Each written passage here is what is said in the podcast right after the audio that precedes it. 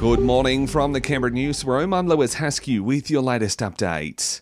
Aussie kids will be able to get their COVID jabs from January next year. Pfizer has got the final green light from ATAGI, meaning the rollout can start from January 10.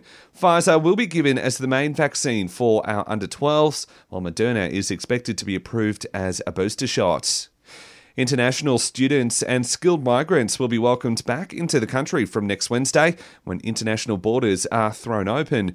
The emergence of Omicron last month halted the initial December 1st reopening until experts could get a better idea of the threat posed by the mutant COVID strain.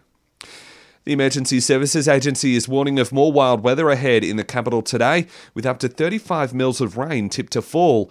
Storm activity yesterday resulted in more than 26 calls for help for things like flooding and fallen trees.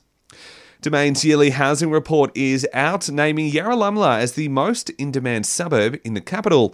Economist Dr. Nicola Powell says lightning fast sales were also recorded right across Canberra. Holder came out as the quickest selling suburb of 2021. It only took 14 days on average to sell a property in Holder. Some of the other suburbs, Rivett, at 17 days. Chisholm, Kaleen, and Palmerston all came in at 22 days. In the WNBL, a member of the UC Capital squad has tested positive to COVID 19. Players and coaches have been deemed close contacts and will need to spend the next week in isolation. It's forced the cancellation of this weekend's first home match against the Sydney Uni Flames.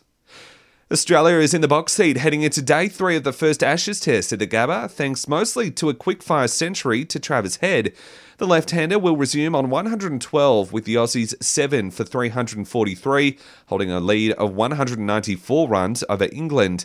Head brought up his century off just 85 balls, putting it down to being relaxed at the crease. And just trying to take that moment in. Now, yeah, I got opportunities to present myself to score, and I was able to take them today. and and put pressure back on bowlers at certain periods. But I felt like at moments they bowled really well, and I, I, I, was, I took some chances as well along the way.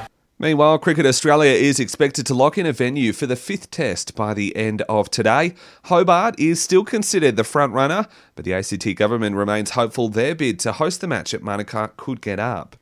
And how's this for some clucking good news? A chicken wing festival is coming to Canberra next year. It's set to be held at the Reload Bar and Token Arcade on February 27, with a variety of flavoured wings, hot sauces, and craft beer on offer. And that's the very latest in news. We'll have another update for you right here later this morning.